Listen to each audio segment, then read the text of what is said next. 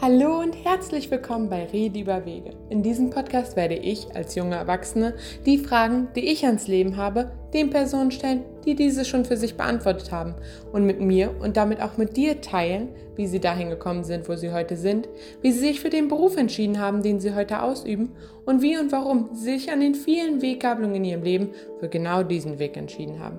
Mein Name ist Luise Marie. Ich freue mich, dass du heute mit dabei bist und los geht's. Hallo und herzlich willkommen zurück. Heute habe ich äh, Friedhof Hufeland bei mir, äh, Inhaber und Geschäftsführer von Hufeland Finanz. Und ja, du machst äh, Finanzberatung, soweit ich das verstanden habe. Und ja, schön, dass du heute da bist. Hallo, ja. Ja. Ähm, kannst du vielleicht einmal einfach erklären, was du eigentlich machst und wie vielleicht so ein typischer Alltag bei dir aussieht, sag ich mal?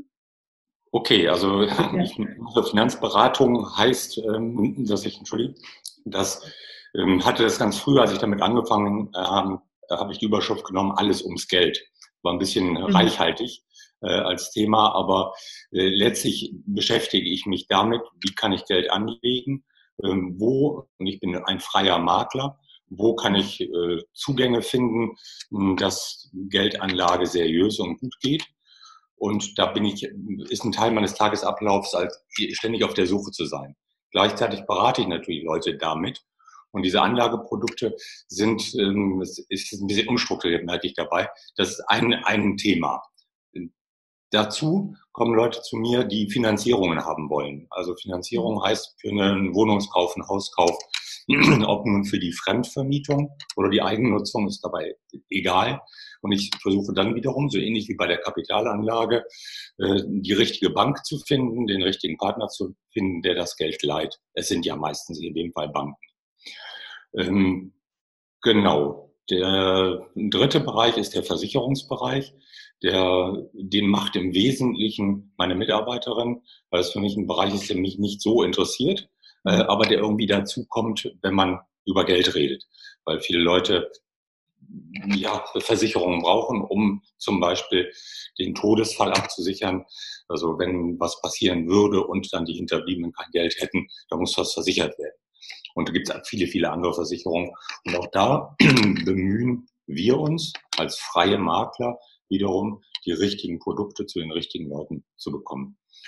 Wie sieht der Tagesablauf aus? Also ich äh, tatsächlich starte ich immer recht langsam in den Tag, heißt so gegen halb sieben, sieben aufstehen und äh, dann lese ich eine Weile Zeitung und meistens bin ich dann zwischen halb neun, halb zehn im Büro und äh, ja, dort ist es eigentlich immer äh, muss ich mal anders sagen, mittlerweile ist es so, dass äh, ganz viel Platz und Raum die E-Mails einnehmen. Das mhm. sind wirklich teilweise 100 E-Mails, die ich bekomme am Tag.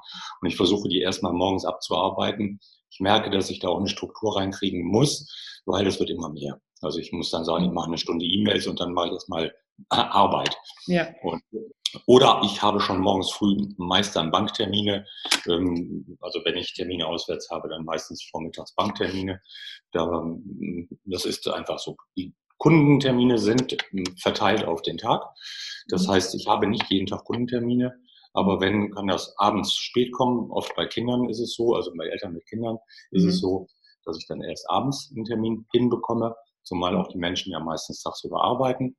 Und ähm, das ist aber ganz verschieden. Also manche Menschen können auch tagsüber oder vormittags, da richte ich mich nach den Leuten. Das heißt, mein Tagesablauf ist alles andere als richtig geregelt. Mhm. Ähm, es läuft immer anders ab. Es kann auch gleich ganz anders sein. Das mag ich auch tatsächlich. Also dieses, dass man mal was anderes machen kann oder immer was anderes machen kann und sich darauf einstellen kann. Beantwortet das grob deine Frage? War, ja, ja, total. Genau, gut. Kann ich verstehen. Ähm, ja. Was begeistert oder motiviert dich sonst an deinem Beruf? Es macht tatsächlich Spaß. Äh, also ich, ich ist mal so ein bisschen weit weg, den Leuten zu helfen. Das stimmt so nicht. Sondern es gibt einen Bedarf und der Bedarf wird gedeckt und meist wird das äh, ist das ganz gut. Manchmal erwecke ich auch einen Bedarf, wo die Leute noch gar nicht wissen, dass es was für sie ist. Beispiel, wenn ich äh, eine, eine Fremdvermietung, eine, eine Wohnung anbiete jemanden, der für die Fremdvermietung, das kann passieren. Da habe ich Wohnungen, äh, Kontakte zu Wohnungen, die ich vermitteln kann, also die ich anbieten kann, verkaufen kann. Und äh, manchmal weiß der noch gar nicht, derjenige, dass er oder sie äh, äh, dafür geeignet sind. Und äh, das, manchmal ist es so, dass ich dann wirklich äh, Möglichkeiten eröffne, die vorher noch gar nicht da waren. Mhm. Und da versuche ich Begeisterung zu erwecken. Und wenn ich die Begeisterung erwecke, das ist dann ganz schön, weil dann machen die Leute ja das, was ich vorschlage. Mhm ich verdiene damit Geld und der, derjenige, und das muss, ist mein, mein, mein, mein Wollen, ähm, derjenige muss davon auch was haben, beziehungsweise mehr haben, als ich davon habe. Also in der Branche ist oft so, dass es so ein Katz-und-Maus-Spiel ist, beziehungsweise ein Jäger- und gejagtes Spiel. Ja. habe ich keine Lust drauf. Also ich möchte einfach, dass die Leute das kriegen, was sie brauchen und damit was anfangen können. Mhm. Okay. Also als Beispiel, das begeistert mich dann, mhm. Impulse zu setzen, Neues zu schaffen und letztlich dann auch irgendwie Vermögen aufzubauen. Mhm. Natürlich in meinem Alltag auch Sachen, die müssen einfach sein, die ich nicht so gerne mache, aber im Wesentlichen sehe ich zu, dass die Sachen mir Spaß machen. Mhm. Okay. Ähm, ich kann mir vorstellen, dass vielleicht äh, bei dir in meinem Alter noch nicht unbedingt der Plan da stand, Finanzberater zu werden und dieses Unternehmen aufzubauen. Ähm, um ein bisschen zu verstehen, wie du da hingekommen bist. Vielleicht können wir zurückgehen in deine Abiturszeit. Ähm, mhm. Du hast Abitur gemacht, richtig? Ja. Ähm, hast du zwölf oder 13 Jahre gemacht? 13. Das heißt, als du aus der Schule rauskommst, warst du 19 oder? Äh, ich habe dann direkt Geburtstag gehabt, als ich Abitur hatte, 20 dann. Ah, okay. Also ja, 19 okay. war ich, aber dann 20 geworden. Mhm. Tatsächlich habe ich auch eine Ehrenrunde gedreht, also mhm. bin mal sitzen geblieben. Bei uns gab es früher Kurzschuljahre. Das heißt, äh, das ist echt mhm. ewig her. Das heißt, man hat zwei Schuljahre in einem gemacht. Aha, Warum okay. aber ich weiß es gar nicht mehr. Es war ganz schräg und ich kam sehr früh in die Schule. Dann habe ich zwei Kurzschuljahre gehabt und dann war ich einfach viel zu klein für äh, äh, ja, äh, Gymnasium. Also klein im Sinne von, ja, ich habe gar nicht viel verstanden. Dann habe ich erstmal, ich glaube, die Quarte habe ich dann wiederholt. Mhm. Und äh, also Quarte als die siebte Klasse. Und ähm, macht aber nichts. Alles gut. Mhm. Genau. Ja. Ähm, ja, wie waren denn Pläne und Ideen quasi in und nach dem Abi? Oder hast du auch Zivildienst gemacht? Ich bin nicht sicher. Nee, ich habe tatsächlich verweigert. Mhm. Und also äh, musste dann auch gar nicht zum Zivildienst und auch nicht zur Bundeswehr. Das hat aber wieder andere Gründe. Komme ich gleich dazu. Ich habe so die letzten zwei Jahre vor dem Abi, also nachdem ich 18 war, habe ich viel im Krankenhaus gearbeitet. Also das ging damals noch als ungelernter Hilfspfleger äh, im Krankenhaus arbeiten, weil mein Interesse war tatsächlich Medizin zu studieren. Okay. Und äh, genau, ich habe nicht den, also damals war man noch ein bisschen fauler als heute. Man hat schlechtere Noten gehabt im Abi mhm. und das war schick. Also es war nicht so, dass man sich damit schlecht fühlte. Es ist so nach und nach in den letzten, habe ja schon lange äh, Abi in den letzten 40 Jahren, ist das ganz anders geworden. Es ist ein sehr großer Leistungsdruck da und das war in, zu der Zeit hat man einfach auch Spaß in der Schule gehabt und ähm, das Abi war halt nicht so gut. Deshalb hätte ich eigentlich nicht gut studieren können ähm, also Medizin studieren können. Mhm. Ähm, und das Lustige war, ich will nicht zu weit ausschweifen, war, dass ich äh, dann in drei Ländern, das war nämlich einmal in Belgien, einmal in Rumänien, Studienplätze hatte. Oh. Und ja, ja, und Belgien wäre sehr teuer gewesen, also irgendwie 1000 Mark oder sowas als Studiengebühr im mhm. Monat. Und äh, Rumänien war äh, ganz lustig, wirklich äh, hatte ich einen Studienplatz und dann wäre ich, wäre ich beinahe hingefahren, um zu studieren. Aber just an dem Tag, und das ist kein Witz, äh, kam dann mit der Post äh, Losglück, dass ich in Berlin Studienplatz in Medizin, Medizin hatte. Wow. Und also ich habe dann in Berlin studiert, dadurch war ich auch von der Bundeswehr befreit. Auch das war eine Sonderregelung. Derjenige, der in Berlin wohnt, musste nicht zum Bund. Mhm. Das war damals so. Und ja, dort habe ich dann angefangen, Medizin zu studieren und habe das dann zwei Jahre gemacht. Also vierte Semester habe ich noch knapp mitgemacht und bin dann aber mit meiner Andrea, die du auch kennst, äh, um die Welt gefahren. Also weil ähm, allerdings habe ich auch gemerkt, dass das Medizinstudium nicht so das Richtige für mich ist. Mhm. Stehe ich auch immer noch zu, ähm, weil also ich habe irgendwann mal gemerkt, dass die Pharmaindustrie, also Bayer, äh, die Lehrbücher schreibt und ich habe daran darüber angefangen nachzudenken. Wie kann das sein? Wie, wie kommt es? Und was lerne ich da überhaupt? Und äh, dazu stehe ich auch immer noch, dass ich meine, dass wir nicht Pharmaindustrie gesteuert Medizin machen sollten. Und damals gab es den Studiengang Medizin äh, in der Anthroposophischen Hochschule in Wittenherdecke noch nicht. Das fing damals gerade an. Aber den, den Umschwung habe ich da nicht mehr mitgemacht, sondern habe Sozialwissenschaften studiert mhm. äh, oder angefangen und äh, sind aber nach unserer Reise, das waren 15 Monate, sind wir schwanger zurückgekommen. Mhm. Und äh, dann äh, habe ich halt hier, sind wir hier direkt nach Oldenburg nach der Reise. Und dann habe ich Sozialwissenschaften studiert mhm. und Kind gekriegt. Und dann musste man neben dem Studium mussten wir beide arbeiten. Mhm. Und da fing das an, dass ich in diese Branche gekommen bin. Also mhm. neben irgendwelcher Tankstellenjobs oder Kellnerei oder äh, sonst was, gab es eine Anzeige, wollen Sie Geld verdienen? Mhm. Ja, musste man, ne? Und dann bin ich in die Branche gekommen und auch das war damals einfach noch so möglich. Man brauchte keine Qualifikation, um den Kram mhm. auszuüben. Also keine Scheine, kein Studium. Das ist heute auch wiederum anders, äh, sondern man konnte da irgendwie reingrätschen. Und ähm, es gab so eine, eine sogenannte Vertriebs- ja, Vertriebsstrukturen im Versicherungsbereich, die dann halt gesagt haben, wie man was verkauft. Und das habe ich nicht gemocht. Also ich äh, habe auch keine Ahnung davon gehabt, das ist ja klar. Ich habe die ersten Jahre eigentlich nur Verträge gelesen, dabei parallel mein Studium weitergemacht, was ich dann nicht abgeschlossen habe. Mhm. Meine Diplomarbeit äh, war, wäre gewesen oder ist gewesen, ganzheitliches Management. Mhm. Und das habe ich aber nicht zu Ende gekriegt, weil ich dann so nach und nach angefangen habe, Geld zu verdienen. Und Andrea hat dann damals die Hafer eröffnet. Und eigentlich bin ich dann in der Branche geblieben, weil ich dann irgendwann mal gemerkt habe, ich weiß, wie es geht. Ich bin aus den Vertriebsstrukturen rausgegangen, habe mich komplett selbstständig gemacht. Mhm. Und da bin ich eigentlich dann seit, äh, sind jetzt 35 Jahre mache ich das jetzt schon, ähm, bin ich dann so nach und nach schrittweise zu dem gekommen, was ich jetzt mache. Okay. Ähm, noch, noch mal kurz zurück. Du bist aus dem Medizinstudium raus dann quasi auf die Weltreise gegangen? Genau. Okay. Ähm, da habe ich dann das Studium abgebrochen mhm. und genau. Wie war dieser Abbruch für dich? Weil ich sag mal, vielleicht so gesellschaftlich gesehen ist es ja oft so dieses, wow, du hast einen Medizinstudienplatz und das ist so, also ich meine, oft sowieso bei jedem Studienabbruch wird das so ein bisschen komisch angesehen, sage ich mal, aber gerade bei Medizin ist ja oft so dieses, du hast es überhaupt bekommen und das ist so ein sicherer Weg und sowas, ja, Gutes und Angesehenes. Ähm, wie war das für dich, das, das abzubrechen und zu sagen, ich mache das nicht mehr? Also es hat sicher geholfen, dass wir um die Welt gefahren sind, so mit ganz neuen Zielen. Äh, so ansonsten war das schon ein Schritt. Also ich habe da wirklich heftig drüber nachgedacht und äh, habe aber gemerkt, ich kriege das nicht zusammen, also dieses Medizinstudium und meinen Ansprüchen. Und mhm. also Ansprüche heißt wirklich möglicherweise Richtung Naturheilkunde und, und, und. Und äh, das war für mich dann eigentlich, also ich habe dazu noch mit im Studiengang äh, studiert mit 400 Kommilitonen, den Medizinstudiengang, das ist irre viel gewesen. Mhm. Und es war sehr strukturiert. Also wir haben, da war auch noch politisch linker, es war zur Zeit der Hausbesetzung in Berlin. Das war so, ähm, also ich war da schon auch in Kreisen, wo es gesellschaftlich durchaus so war, dass man das hätte abbrechen brechen können. Also Blödsinn macht man da ja. Einerseits. Andererseits familiär. Also meine Mutter hat das gar nicht gemocht. Und mein Vater schon ewig tot ist, gestorben, als ich drei, knapp drei war. Mhm. Also Autounfall.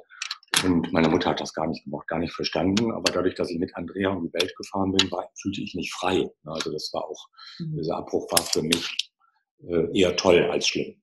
Okay. So als wäre so eine große Entlastung auch irgendwie von ja. Mhm.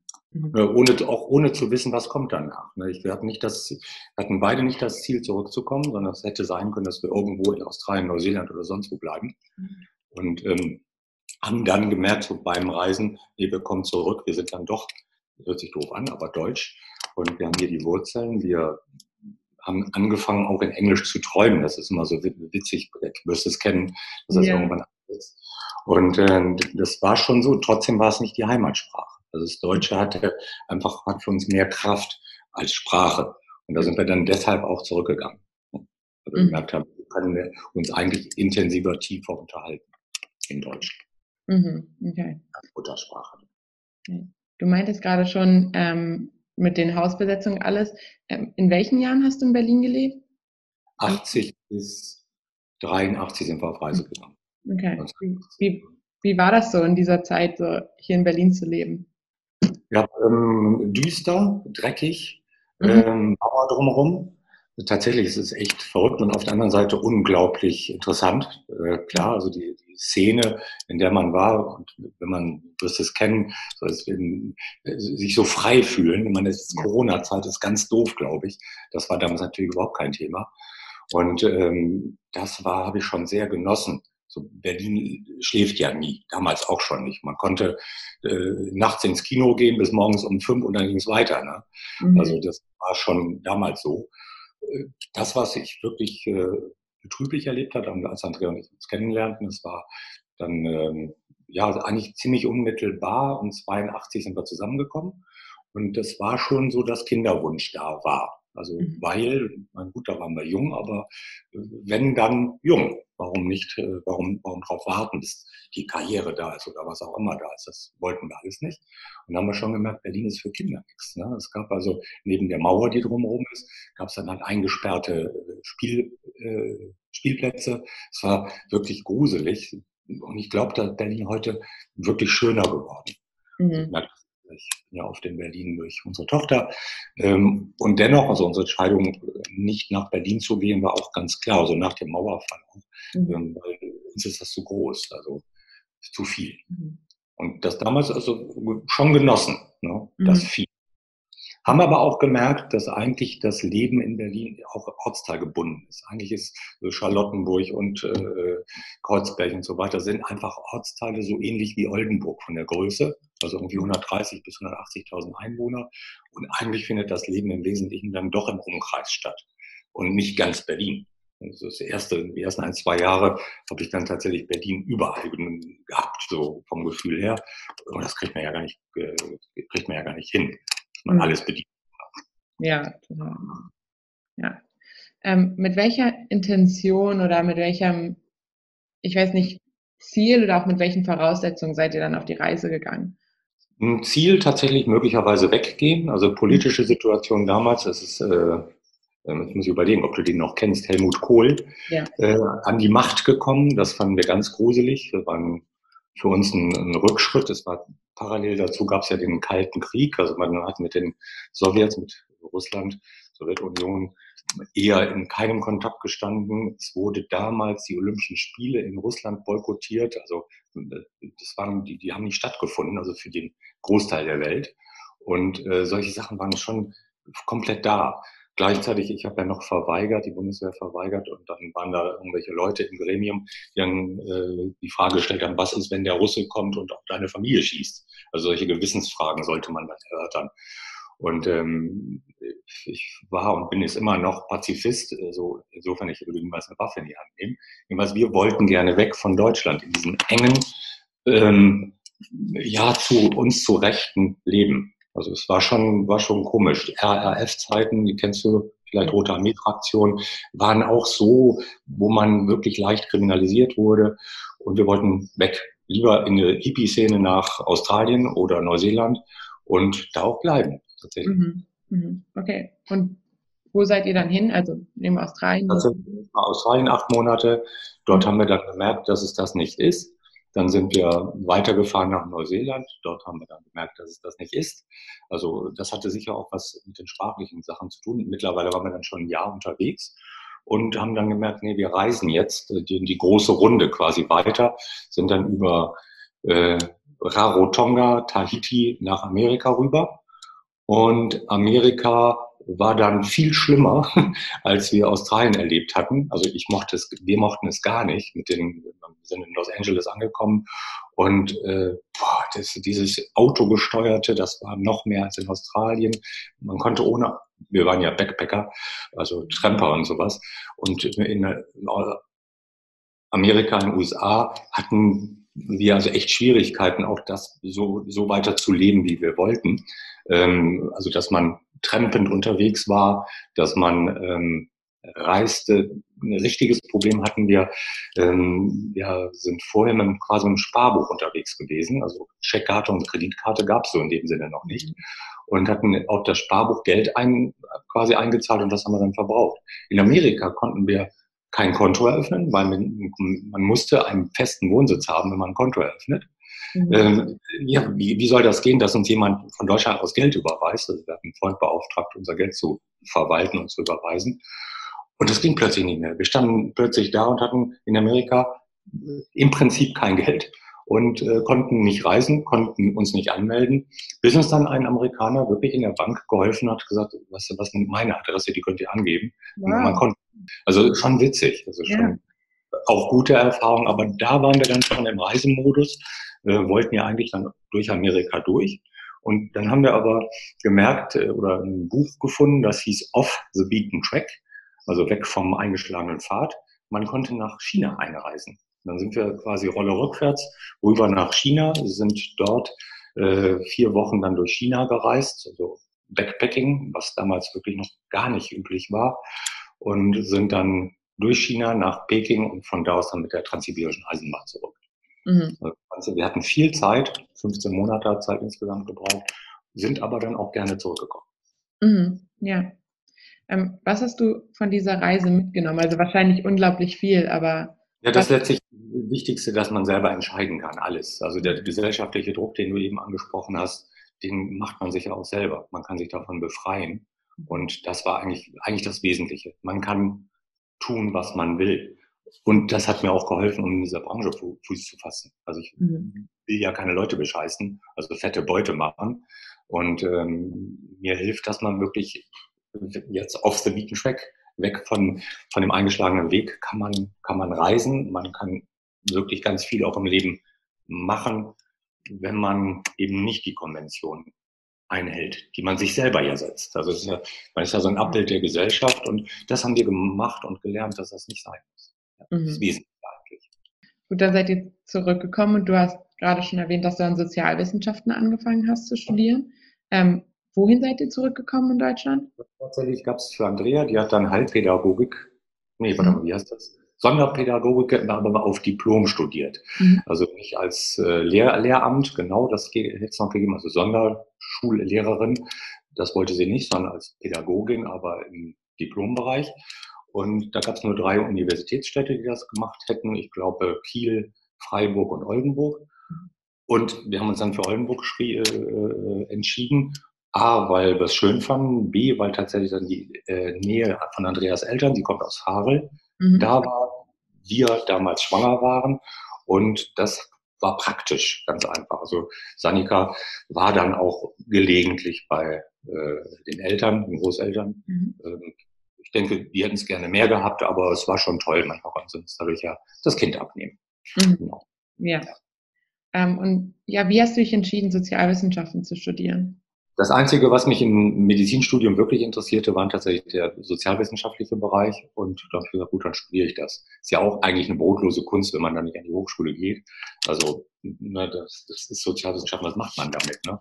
Mhm. Ich habe tatsächlich einen Kunde, der ist Sozialwissenschaftler, der hat dann für verschiedene therapeutische Zusatzausbildungen gemacht und coacht jetzt Leute. Dem Grunde nach wäre das auch ein Weg gewesen, aber ich bin ja in diese Branche reingekommen und konnte damit Geld verdienen, auch hat es mich tatsächlich im Wesentlichen zufriedengestellt. Große mhm. Freiheit. Ich bin immer Chef im Ring. Ich kann immer tun, was ich will. Also vom Gefühl her, das ist schon ganz gut. Bin mein eigener Chef. Wo bin ich das sonst? Ne? Mhm. Das, das ist dann auch geblieben in der Branche. Na, also du, du hast schon ein bisschen erzählt, wie du da reingerutscht bist. Ähm, ja, wie hast du dich dann selbstständig gemacht damit? Ähm, das ist eine, eine gute Frage. Parallel zum Studium und zum Jobben äh, mhm. habe ich eben Schulungen gemacht, die wurden damals so angeboten, nicht online, nix, sondern man ist dann live hingefahren, meistens irgendwelche Montage oder so, die dann Schulungen waren. Dort hat man dann zwei Stunden mit anderen Leuten rumgesessen und wurde geschult. So, und dann sollte man losgehen. Ne? Also das habe ich nie gemacht. Also Leute antelefonieren und sagen so, ich bin jetzt der Schönste hier und ich berate dich jetzt. Völlig verrückt. Genau, witzig, wir haben damals auch für ein Meinungsforschungsinstitut Umfragen gemacht. Also auch damit haben wir Geld verdient es ist im Prinzip ähnlich. Man ruft, wir haben dann Ärzte angerufen, ob sie bereit waren zu einem Interview. Und dafür haben wir dann äh, Geld bekommen, irgendwie 50 Mark damals oder so pro, pro Interview. War ganz witzig. Und wenn ich sagte, wir, Andrea hat das auch gemacht und mhm. da konnten wir uns ein bisschen den Ball auch zuschieben, wer von uns beiden das dann machte. Und ähm, naja, eigentlich kann ich nur sagen, ich bin da schon reingerutscht in diese Branche. Ich kann das so sagen. Und habe nie vergessen, woher ich komme das schon. Also weil ich finde wichtig, dass man eine Moral hat, auch gerade in dieser, in dieser äh, Branche. Und ich interessiere mich nach wie vor auch für Gesundheit, für Medizin, für kritische Medizin. Das mhm. finde ich nach wie vor wichtig. Also mhm. passt schon irgendwie. Ja, ja, total. Und dann hast du quasi Sozialwissenschaften fast zu Ende studiert? Genau. Und dann stand noch die Diplomarbeit. Die hätte ich dann, also die Diplomarbeit war, wir würden mal sagen, zu drei Viertel fertig, aber ich habe sie nicht zu Ende, jetzt sage ich mal, gekriegt. Man kann jetzt mhm. böse sagen, ich habe sie nicht zu Ende gekriegt. Man kann auch sagen, ich habe einfach in dem Bereich, wo ich schon Geld verdiente, weitergearbeitet. Also ich habe einfach das nicht zu Ende gemacht. Mhm. Okay, wie, also wie war das, so die Entscheidung zu treffen? Weil du warst dann ja so gesehen quasi am Ende und ne? Ja, es war schleichend. Das war, ich habe es, aber man, man kann schon beschreiben, wir hatten damals ja schon unser Leben auch mit Familie und Freunden und ich weiß nicht was allem. Und dazu das Studium war eigentlich immer weniger wichtig. Also äh, dadurch, dass ich in der Branche dann schon drei, vier Jahre gearbeitet habe, mhm. war so eine Parallelwelt. Und Studium fand ich toll. Ich habe dann immer auch äh, bin ich in die Uni gegangen, habe dort auch in der Unibibliothek äh, weitergeschrieben, weil zu Hause ja, mit Kind ist das schwierig. Und äh, das war aber parallel. Ich habe versucht, das parallel zu machen. Irgendwann habe ich entschieden, das mache ich nicht mehr. Ich konzentriere mich jetzt auf das Geld verdienen in der anderen Branche, weil so schlimm ist das ja nicht. So. Wie viele Semester hast du Sozialwissenschaften angemacht? Oh, kann, ich, kann ich nicht mehr sagen. Unglaublich viel. Also mhm zehn Semester, mhm. würde ich sagen. Also nach, nach dem Studium, nach 84 sind wir hergekommen, denke schon, also fünf Jahre. Aber ne, das war sehr schnell. Ich habe den Vordiplom halt gemacht, also das hieß das damals so, ja, Vordiplom habe ich ja gehabt. Und äh, dann weiter Hausarbeiten geschrieben, die nötig waren, dass ich dann die Zulassung zur Diplomarbeit bekam. Also immer parallel und äh, war damals nicht ganz unüblich, also viele Semester zu machen. Also das haben viele Leute ja. gemacht, so wie ja. Studenten. Ja, stimmt. Ja, mit der Regelstudienzeit und alles ist heute. Genau, genau, genau. Mhm. Ähm, wie viel oder was hast du aus dem Studium gezogen oder mitgenommen? Oh, man studiert fürs Leben. Also letztlich ist mhm. irgendwas dabei, was gut ist. Also man, auch die Hausarbeiten, die ich geschrieben habe, das war, ich habe da, das ist wirklich das Schöne, Hausarbeiten nach meinen Interessenlagen geschrieben. Also ich weiß gar nicht mehr die Hausarbeiten, die es waren. Und irgendwann ging es halt in dieses ganzheitliche Management, weil ich dachte, dass Management, so wie das in der Branche, in der ich auch schon arbeitete, ist, da kann, die können gebrauchen, dass man, also ganzheitlich war für mich, heute würde man vielleicht nachhaltig sagen, also ökologisch, bewusst, äh, zielgerichtet, dass man schon eine ökologische Grundlage schafft. Und da fehlt, das fehlt ja überall. Also das Ökologische war damals ja Oh, noch weiter hinten als heute kann ich gar nicht sagen. Es, hat, es ist anders geworden, aber es war überhaupt noch keine Frage vielleicht. Es war klar, dass man, dass man äh, die, die, die Autoindustrie gibt. Es war klar, dass die so sind, wie sie sind. Und deshalb passte das folgerichtig auch zu sagen, ich schreibe dann eine Diplomarbeit um ganzheitliches Management oder um die Ganzheitlichkeit ins Management zu kriegen. Mhm. Das fand ich schon spannend. Mhm. Aber ein riesen, riesen, riesen Ding, also viel zu groß die Aufgabe. Total, total, merkt man, ja. Gut, also es war eine Zeit, sag ich mal, wo du studiert hast, dann hast du gleichzeitig deinen eigenen Job weiterentwickelt und deine Tochter, meintest du gerade, auch großgezogen, die war da. War das ähm, eine Zeit von, sag ich mal, totaler Überforderung und permanenter Erschöpfung irgendwie? Oder würdest du auch sagen, dass es super aufregend war und ganz viel Energie, weil sowas, so viel Neues auch irgendwie da war? Also eher das, also eher, eher aufregend, eher so viel Neues. Weißt du, wenn man, äh, oder das wirst du wissen, man braucht am Anfang nicht viel Geld. Also wir haben mit relativ bescheidenen Mitteln teilweise, jetzt muss ich überlegen, ich hatte eine Waisen, Halbwaisenrente noch bis 27 bekommen. Das okay. half ganz gut. Ähm, 27 Jahre. Und äh, ja, Kindergeld und teilweise Unterstützung durch unsere Eltern. Und den Rest haben wir halt gejobbt. Also wir sind irgendwie mit 1500 Mark sind wir gut durchs Loch gekommen. Ja. Mhm. Ja. Also als Familie jetzt. Mhm.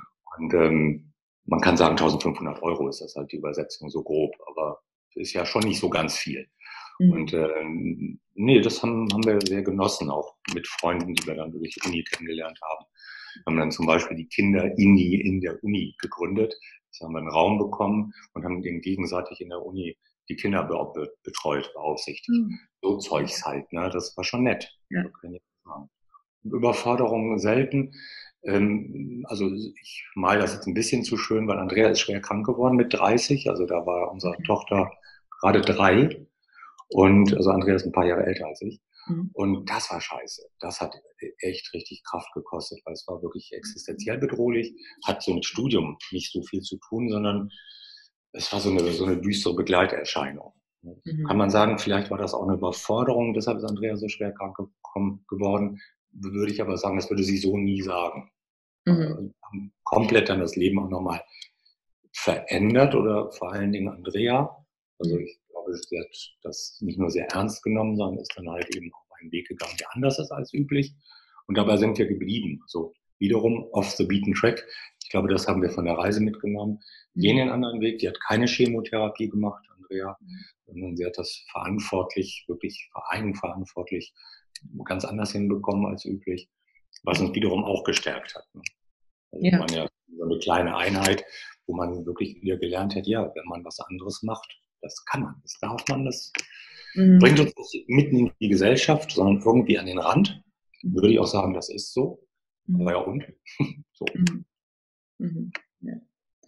Ähm, welche Bekanntschaften, sag ich mal, ähm, haben dich vielleicht in deinem Weg beeinflusst oder dich nachhaltig beeinflusst? Also vielleicht auch von eurer Reise, von Menschen aus anderen Ländern oder auch hier? Gibt es da Begegnungen, die dir so besonders ins Gedächtnis ähm, fallen, wo du denkst, oh, wäre ich der und der Person nicht begegnet oder wäre das nicht passiert, dann wäre es irgendwie anders verlaufen? Hm, also beruflich äh, tatsächlich habe ich 87, also war ich jetzt zwei Jahre in der Branche, immer noch Hüpfer, damals dann 27, 28 Jahre alt, mhm. äh, habe ich den äh, meinen Ziehvater und Mentor kennengelernt, mhm. äh, der in der Branche tätig war, der allerdings ein, mit dem habe ich immer noch Kontakt, der ist mittlerweile 76. Mhm. Also äh, wir kennen uns jetzt seit 33 Jahren. Und äh, ich sag mal, ohne den wäre ich in dieser Branche wohl nicht geblieben, weil er mir Sachen beigebracht hat, die wiederum ganz anders sind als üblich. Das mache ich auch nach wie vor. Ich glaube, du weißt ja, dass ich hier auf dem Gelände so manches gemacht habe. Mhm. Es wäre nicht möglich gewesen, ohne wirklich ganz was anderes zu tun als andere Leute. Ähm, und dazu auch eine Finanzberatung zu machen, die ganz anders ist als üblich. Also ich mache das, ich halte daran fest, dass ich andere Sachen mache als üblich. Und äh, das habe ich ihm zu verdanken, kann ich wirklich sagen. Mhm. Ideal, ideal ist ein ganz schräger Vogel, der fährt mit äh, Dampfern um die Welt, also diesen Kreuzfahrtschiffen und findet das geil. Also ich muss einfach sagen, boah, das würde ich nie machen. Ähm, sein Lebensstil ist überhaupt nicht meiner, aber er hat mich enorm beeinflusst, was äh, die, die, Form, wie ich berate, angeht. Sondern äh, durch Andrea hat äh, kennengelernt Wolf Bündig, das ist ein Therapeut, ein Therapeut gewesen in München, der, der ist jetzt gut 80 ist er. Ähm, der hat auch mich beeinflusst, weil ich habe auch ab und zu mal dann in solchen Wochenseminaren, kann man so gar nicht nennen, so Gruppentreffen, wo er als Therapeut tätig war und er dann schon Krankheit als Chance mhm. gelehrt hat. Also Andrea war schwer krank und das betrifft natürlich dann auch Angehörige. Und ich denke, der hat auch stark beeinflusst. Also ohne ihn hätte Andrea vielleicht nicht überlebt. Und äh, ja, so krass ist das. Mhm. Und ähm, äh, von daher ist da eine, ja, würde ich sagen, die beiden Personen. So könnte man sagen, warum sind es zwei Männer, ne? Wo sind die Frauen? müsste ich, müsste ich überlegen. Ne? Ja, lass uns doch mal kurz über die Selbstständigkeit reden. Du ja. machst es ja jetzt schon ähm, ja, ein paar Jahre. Ähm, wie ist das so selbstständig zu sein? Also du meintest gerade schon, dass du halt selber viel entscheiden kannst natürlich, aber es ist natürlich auch irgendwo immer ein Risiko, weil du ja für dich ähm, auch super verantwortlich bist und quasi, sag ich mal, nicht abhängig davon bist, nicht darauf vertrauen kannst, dass du, sag ich mal, jeden Monat genau diesen Betrag bekommst und solche Sachen und irgendwie. Ja, genau, da hilft es, bescheiden zu sein. Also bescheiden im Sinne, wenn man nicht viel Geld ausgibt, nicht viel Geld ausgeben muss, nicht glaubt, ich muss jetzt einen Mercedes fahren, nicht glaubt, ich muss jetzt nach Malle mal eben oder ich weiß nicht was. Wenn man es also nicht glaubt, braucht man nicht viel.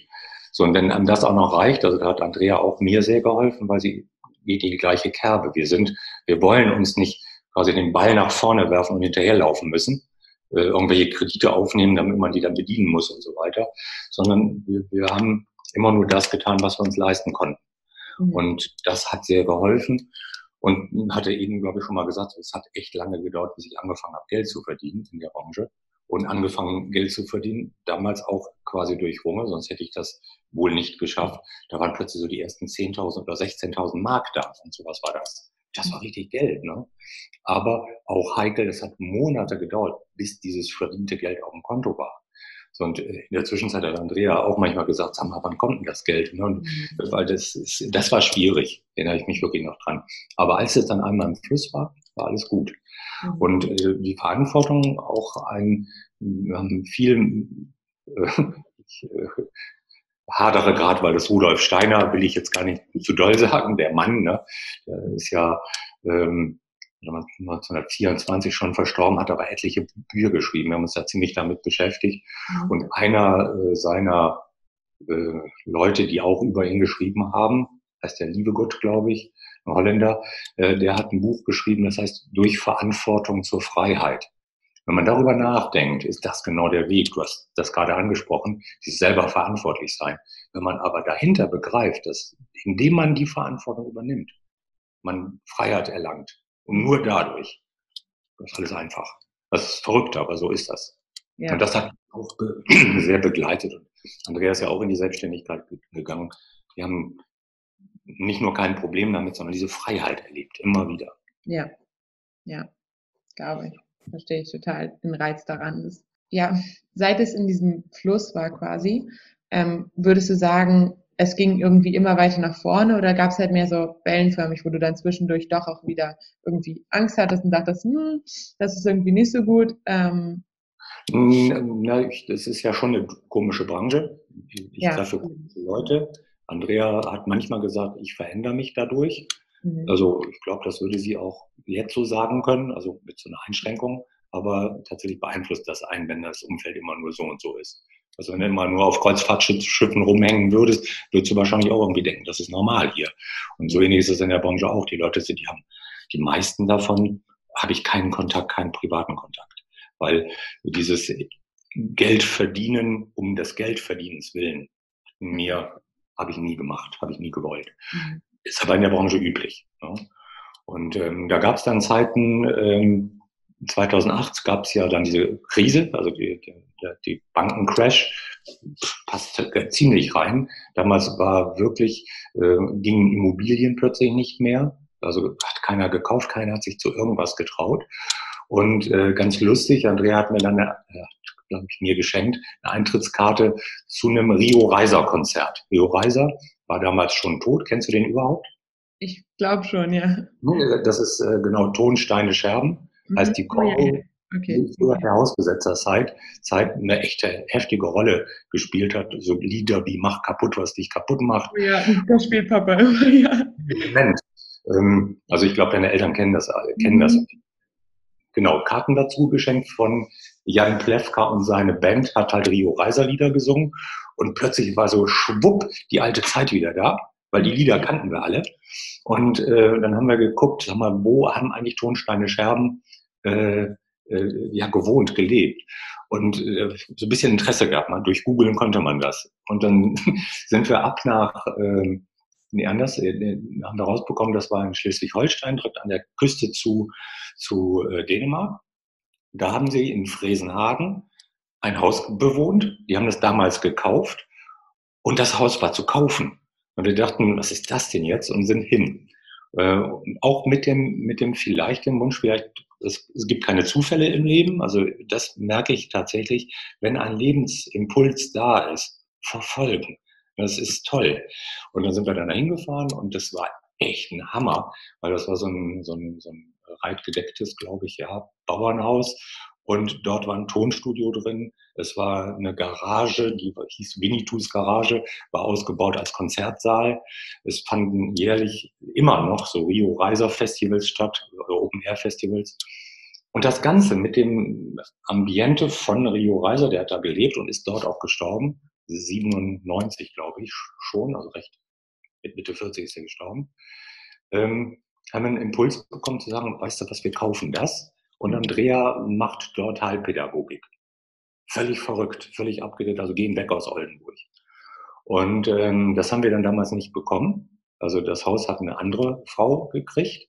Wir haben aber die Brüder von Rio Reiser kennengelernt und es hat äh, ziemlich nette Impulse gesetzt. Das äh, kann ich nicht anders sagen. Und, ähm, mittlerweile war die Finanzkrise vorbei, mittlerweile war das wieder in Ordnung, in der Branche zu arbeiten, aber es war wirklich nicht ganz so einfach in der Zeit. Also mhm. das war einfach jetzt in der Branche zu arbeiten. Ne? Mhm. Also auch Geld zu verdienen, war nicht so einfach. Aber seitdem, da habe ich jetzt tatsächlich schon 2012, glaube ich, von hier dem, genau, nee, parallel habe ich äh, genau hier von dem, von dem Gelände erfahren. Und äh, das war schon so lange her. Ja, und ja.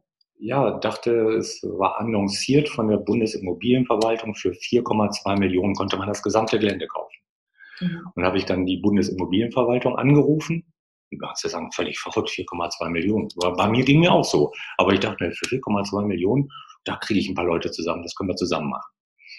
Und äh, bin, äh, genau, hat mich die Frau Zabel von der Bundesimmobilienverwaltung hier aufs Gelände geführt und sagte, hier entstehen 50.000 Quadratmeter Wohnfläche. Da habe ich eigentlich nur kurz überlegt, habe gedacht, das sind 100 Millionen, da habe ich Angst. Mhm. Und habe das dann nicht verfolgt, aber dem Investor, der das hier gekauft hat, äh, habe ich gesagt, hier, hier ist was sehr Interessantes. Den kannte ich schon vorher durch Immobilien, hatte ich Kontakte nach Berlin. Und äh, der hat dann das gekauft das Gesamtgelände. Und dadurch konnte ich aber hier auf dem Gelände recht viel machen. Hab aber auch diesen, also ich habe weit über 500 Führungen, Begehungen gemacht und habe schlussendlich ja dieses Haus, wo wir jetzt wohnen, bekommen von dem Investor in meinem Kundenkreis zu verkaufen. Mhm. Und da fing dann die Idee an, dass ich sagte, ja Mensch, das mache ich. Und ich suche Leute zusammen, die uns erlauben, frei zu vermieten die gar nicht unbedingt selber hier einziehen wollen. Und das war das Konzept. Deshalb sind wir hier. Und wie du merkst, das sind jetzt boah, 2016, glaube ich, fing das schon an. Und da habe ich dann doch so eine, also dadurch habe ich A, Geld verdient und völlig neue Lebensimpulse bekommen. Mhm. Wow. Ja, das ist, das ist echt ja, wirklich, ja. also finde ich wirklich interessant. Mhm. Jetzt ein bisschen Hokuspokus. Ich habe äh, damals ähm, immer schon auch mit äh, über besondere Lebenswege auch interessiert und ein Freund von uns hat Kosmogramme erstellt. Kosmogramme mhm. sind keine Horoskope, aber so ein bisschen angegliedert. Und den habe ich, der, den habe ich gefragt, als wir das Grundstück für die Lokal GBR. Sagt ihr das was? Lokal GBR, da wo mhm. wir die Markthalle reinbauen wollen? Ja, ja. Das haben wir damals gekauft mit mhm. sechs Leuten, also zu sechs um da den Bioladen drauf zu bauen, auch verrückt eigentlich sowas zu machen. Ja. Und, äh, da, da habe ich dann den, den Freund gefragt, sag mal, kannst du mir den richtigen Zeitpunkt kosmologisch sagen, wann wir sechs das kaufen sollen? Dann hat er gesagt, so, das wären gute Zeiten, es gibt bessere und schlechtere Zeiten. Hat aber gesagt, mal, ist es nicht interessant für dich zu erfahren, was du eigentlich mit dem ganzen Kram zu tun hast? Und dann hat er mir eine Session geschenkt, ich kann das nicht anders sagen, zwei Stunden hat er wirklich in meine Sterne geguckt, also mit mir sich unterhalten. Und dabei kam raus, dass ich mich eigentlich nur zur Verfügung stellen muss. Und dann wird das alles laufen. Ich war völlig baff, ne? Also so, dieses, dieses, dieses Freie dann und zu sagen, es wird alles klappen. Mhm. Und so ist das gewesen. Und ich ja. weiß wirklich nicht, warum ich so ein Vertrauen hatte, mhm. wirklich hier 500 Leute übers Gelände zu führen und zu sagen, es wird schon alles klappen. Da habe ich alles parallel zu meiner Arbeitswelt gemacht. Ich habe das ja nicht plötzlich gesagt, so das ist es jetzt, sondern habe immer andere Standbeine, auch wichtig, immer andere Standbeine gehabt, wo ich sagen kann, ja, da verdiene ich schon auch Geld. Mhm. Und ähm, konnte dadurch das mhm. Freie, wichtig, das Freie hier auf dem Gelände rumlaufen, Leute von A zu B führen, konnte ich dann gestalten. Ja. Mhm. Also das war schon ein wichtiger Impuls. Dann mittlerweile war ich ja Mitte 50. Ne? Mhm, genau. Du hast ja jetzt halt öfters diese Impulse angesprochen, auch das Kosmologische jetzt. Ähm, ja. Würdest du sagen, du hast halt, du bist mehr so Impulsen vom Leben vielleicht auch ähm, gefolgt, als, sag ich mal, bewusste Entscheidungen zu treffen? Ja. Oder war das so ein. Ja, also eher Impulse, eher, eher, mhm. eher sich in den Strom begeben, als äh, irgendwie auf ein bestimmtes Ziel hin. Es liegt mir nicht. Also zu sagen, so eins und eins ist zwei und drei und vier und fünf und dann folgt das draus, Das nicht. Mhm. Horche immer noch hin, mal, was ist denn wirklich wichtig? Mhm. Versuche es zumindest. Und was war auf diesem Weg vielleicht auch so, vielleicht gar nicht äußerlich, sondern vielleicht auch innerlich die gefühlt radikalste Umstellung? Also tatsächlich das Medizinstudium abbrechen war schon, mhm. war schon äh, krass, um die Welt zu fahren, weg von hier. Das war das Krasseste. Also mhm. Also ja. Mhm. Also ähnlich krass wie, ich habe mich ja wirklich entschieden in Rumänien. Man muss sich vorstellen, Rumänien war damals Diktatur. Der Ceausescu, der hat damals regiert und das war echt nicht ohne. Und ich hätte Medizinstudium in Rumänien unter kasernierten Bedingungen wäre ich eingegangen. So dieser Schritt, das zu tun, dann zum Glück, Losglück zu haben, in Berlin nach Berlin zu kommen, und dann hinterher dieses Studium, was ich mir doch ein Stück weit auch erkämpft habe, zu lassen, das war schon, war schon gewaltig. Aber mhm. klasse, also das auch getan zu haben. Und nicht zu sagen, jetzt muss ich das auch weitermachen. Mhm. Also ich kann sagen, diese Freiheit kam jetzt ein paar Mal, sich zu nehmen, war das, war wichtig, ganz wichtig. Mhm. Genau. Ich würde in dem Kontext sagen, dass ähm, lieber, dass du lieber die Kontrolle hast oder auch gerne abgibst. Also. Ja, witzig, das ist ja fast was, äh, da muss man echt drüber nachdenken. Ähm, also Kontrolle haben ist, glaube ich, schon wichtig. Also Selbstständigkeit, sich ja. ganz klar, ganz klar. Mhm. Kontrolle abgeben. Nee, also meine Güte, ich muss, ich muss das doch entscheiden. so. mhm. Mhm. Ja. Ich würde das nicht, ich würde mich kontrolliert nicht gut fühlen. Mhm, total. Aber trotzdem auf diese Impulse hören. Ja, das ja, das ist klar. Also das hat ja nichts, sondern ich entscheide das ja. Das ist ja, mhm. ne, ich bin ja, bin ja Chef im Ring, sage ich jetzt mal, also was meine Entscheidung angeht. Mhm. Klar macht man Kompromisse in Partnerschaften und so weiter, aber das sind mir auch immer wichtiger. Mir ist Partnerschaft und, und Menschen wichtiger als jetzt berufliches. Mhm. Also ich würde nicht sagen, äh, der Beruf ist das Entscheidende und Geld verdienen das Entscheidende, ähm, sondern äh, der, der Weg dahin ist das Entscheidende. Mhm. Ein bisschen der Weg ist das Ziel. Genau. Ja. Waren Entscheidungen oft ähm, kopfbelastet oder Bauchgefühl oder beides?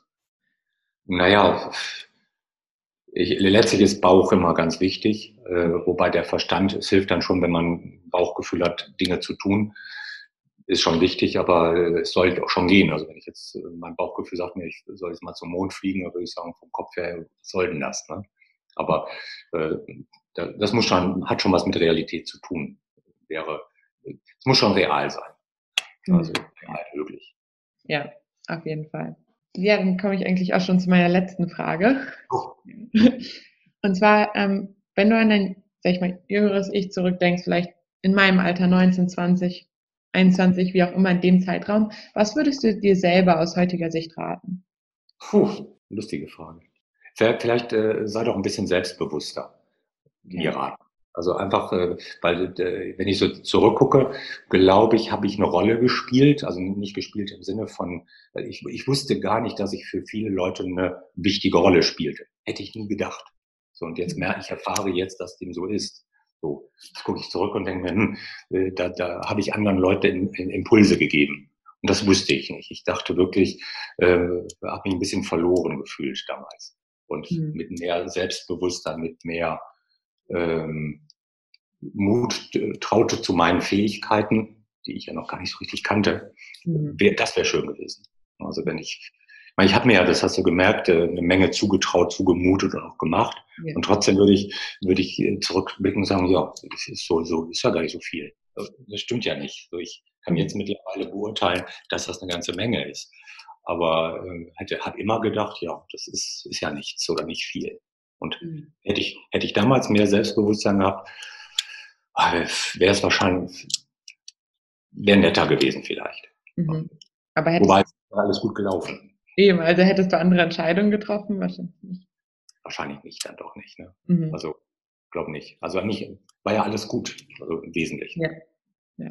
Aber natürlich ein anderes Lebensgefühl auch irgendwie. Ja. Okay, ja. Ja. Das ist ja dein, dein Podcast. Hä? Das ist ja ein witziger, witz, witziges Format. Dankeschön, ja. Ich, ich denke nur, ja, es hilft wahrscheinlich anderen Leuten, so wie es mir hilft, mit Leuten zu sprechen, die halt ja in dem Alter bereits waren, wo man sich irgendwie verloren fühlt. Mhm, ja, ja, ja. Aber ja, auf jeden Fall Dankeschön, dass du heute hier warst. Ja, ich danke dir für das Interesse und für die Möglichkeit. Ja, das war's für heute. Ich hoffe sehr, dass es dir gefallen hat. Ich fand es auf jeden Fall super interessant, konnte ganz, ganz viel mitnehmen. Ich fand es super interessant, wie wir über diese Impulse gesprochen hat, was er erzählt hat, auch als er von seiner Weltreise erzählt hat, als er dann von seiner Frau gesprochen hat, die so krank geworden ist. Da wollte ich nicht weiter nachfragen, weil ich nicht in diese Verletzung irgendwie hineinfragen wollte. Aber ja, ich fand es auf jeden Fall super interessant. Ich hoffe, du konntest auch was mitnehmen und ich würde mich unglaublich freuen, wenn du nächstes Mal auch wieder einschaltest. Da rede ich mit einer Krankenschwester, die allerdings erst mit über 40 ihre Ausbildung angefangen hat. Also reden wir darüber, wie es war, ja, da wieder anzufangen und um alle möglichen Themen wird es eigentlich gehen. Und ich hoffe, dass du wieder mit dabei bist. Falls dir dieser Podcast gefallen hat, würde es mich, mir unglaublich helfen, wenn du ihn weiterempfiehlst und auch bei mir auf Instagram vorbeischaust. Da kannst du mir gerne alle Fragen, alle Anregungen, alle Bemerkungen, die du hast, auch schreiben. Da heiße ich Luise Marie Rede. Du findest mich auch über Rede über Wege. Und ich freue mich, wenn du nächstes Mal wieder mit dabei bist und bis dahin.